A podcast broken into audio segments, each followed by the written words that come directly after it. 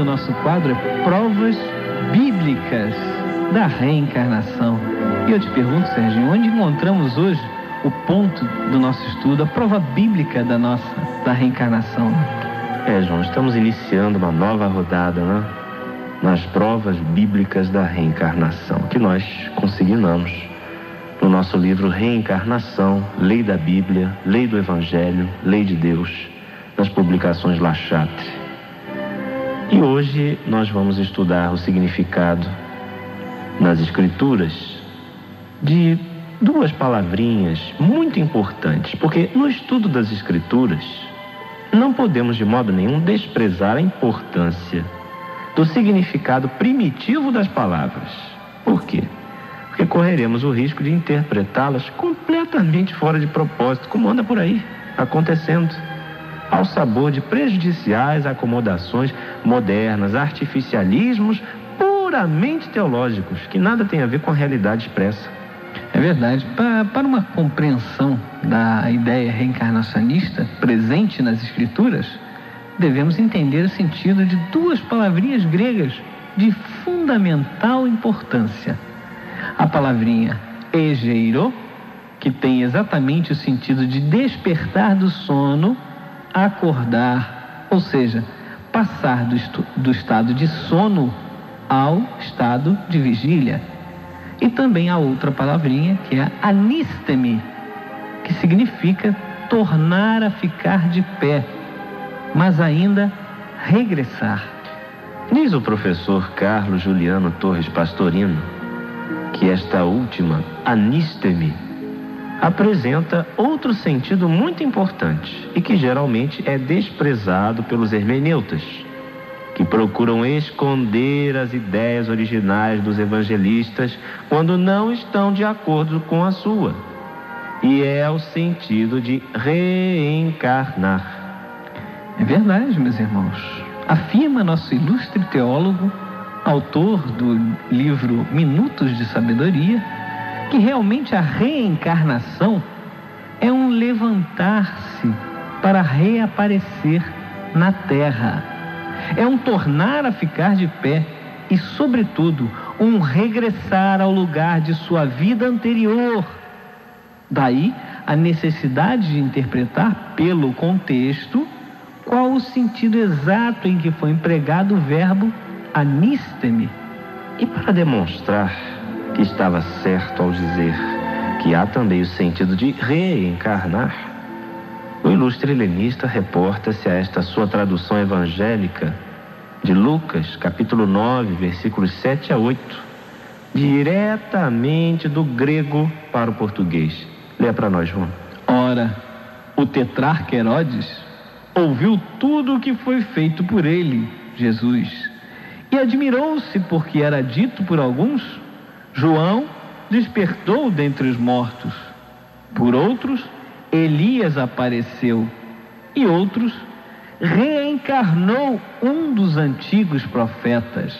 Lucas, capítulo 9, versículos 7 e 8, tradução do nosso querido Carlos Juliano Torres Pastorino, diretamente do grego para o português.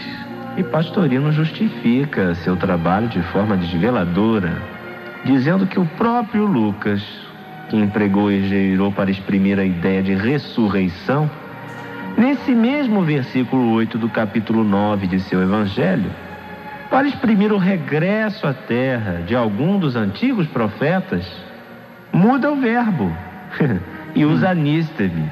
É verdade. Então, não era a mesma coisa, diz o nosso querido pastorino. João ressuscitara, despertara do sono da morte. Mas o antigo profeta regressara à terra, ou seja, em linguagem moderna, reencarnara. Muitos podem dizer, porém, que estes são artifícios teológicos, pois os evangelistas não tinham esse rigor literário, não. Mas a eles responde o erudita, erudito catedrático de grego e latim do Colégio Pedro II e da Universidade Federal de Brasília. Queremos chamar a atenção para o verbo usado com referência a Elias.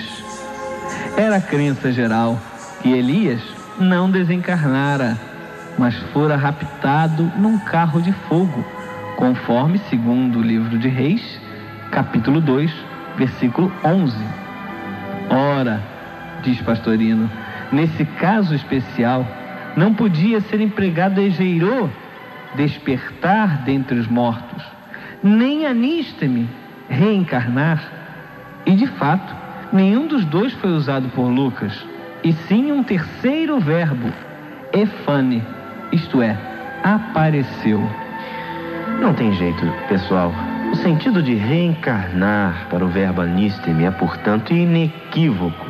Certamente, neste mesmo sentido de reencarnação, devemos interpretar este trecho do profeta Isaías, tão evocado por aí a favor de uma suposta ressurreição da carne, embora a Escritura fale em ressurreição dos mortos e não dos corpos. Está lá em Isaías capítulo 26, versículo 19: Os teus mortos viverão, os meus a quem tiraram a vida ressuscitarão ou seja, reencarnarão, tornarão a ficar de pé, regressarão à terra. Despertai e cantai louvores, vós os que habitais no pó. Imaginava-se que habitavam o Sheol, abaixo da terra. E continuou o profeta: Porque o teu orvalho será um orvalho de luz, e tu reduzirás a última ruína, a terra dos gigantes. Versões mais exatas desse versículo registram que a terra dará à luz os seus mortos, o que torna mais compreensível seu verdadeiro sentido, porque mortos é aqui, em Isaías capítulo 26, versículo 19, o sentido da palavra hebraica refaim, traduzida por gigantes na Vulgata Latina, mas que definia realmente os mortos, ou seja, os habitantes do Sheol, espécie de Hades dos hebreus, imaginado debaixo da terra. Ao Sheol e ao Hades foi sobreposto o conceito católico de inferno e, por vezes, o de sepultura, imagine. A ideia de Sheol se opunha à de firmamento ou céu, como se vê, por exemplo, neste trecho de Amós, capítulo 9, versículo 2, bastante ilustrativo lá no Velho Testamento. Se descem ao Sheol, minha mão vai buscá-los. Se sobem ao Chamaim, ou seja, firmamento, eu os farei cair. Sem dúvida, assim esclarecido, o texto representa incontestável referência ao processo de reencarnação dos Refaim, os quais, segundo a versão dos 70 para o livro de Provérbios, capítulo 9, versículo 18, no vale do Sheol se congregam. Portanto, eram espíritos de pouca evolução, ao contrário dos Elohim, em geral, mais adiantados. Profundamente constrangedora, meus irmãos, todavia, para a nossa cultura ocidental, é a denúncia feita pelo professor Pastorino sobre o desprezo dos hermeneutas pelo sentido de reencarnar do verbo anisteme. Segundo o ilustre teólogo, esses tais procuram esconder as ideias originais, como vimos, dos autores, dos evangelistas, quando não estão de acordo com a sua. Provando que diz, informa Pastorino que na obra Léxico de Platão, do ano de 64, 1964, lançada, segundo ele, por editora crítica, da qual se espera fidelidade absoluta do original, não figuram anísteme, nem egeirô, nem o, o substantivo anástasis, nem qualquer outra palavra que signifique reencarnação. Não queremos, meus irmãos, atacar nenhuma religião, viu? Mas essa obra, informa ainda o professor Pastorino, foi organizada por um padre jesuíta.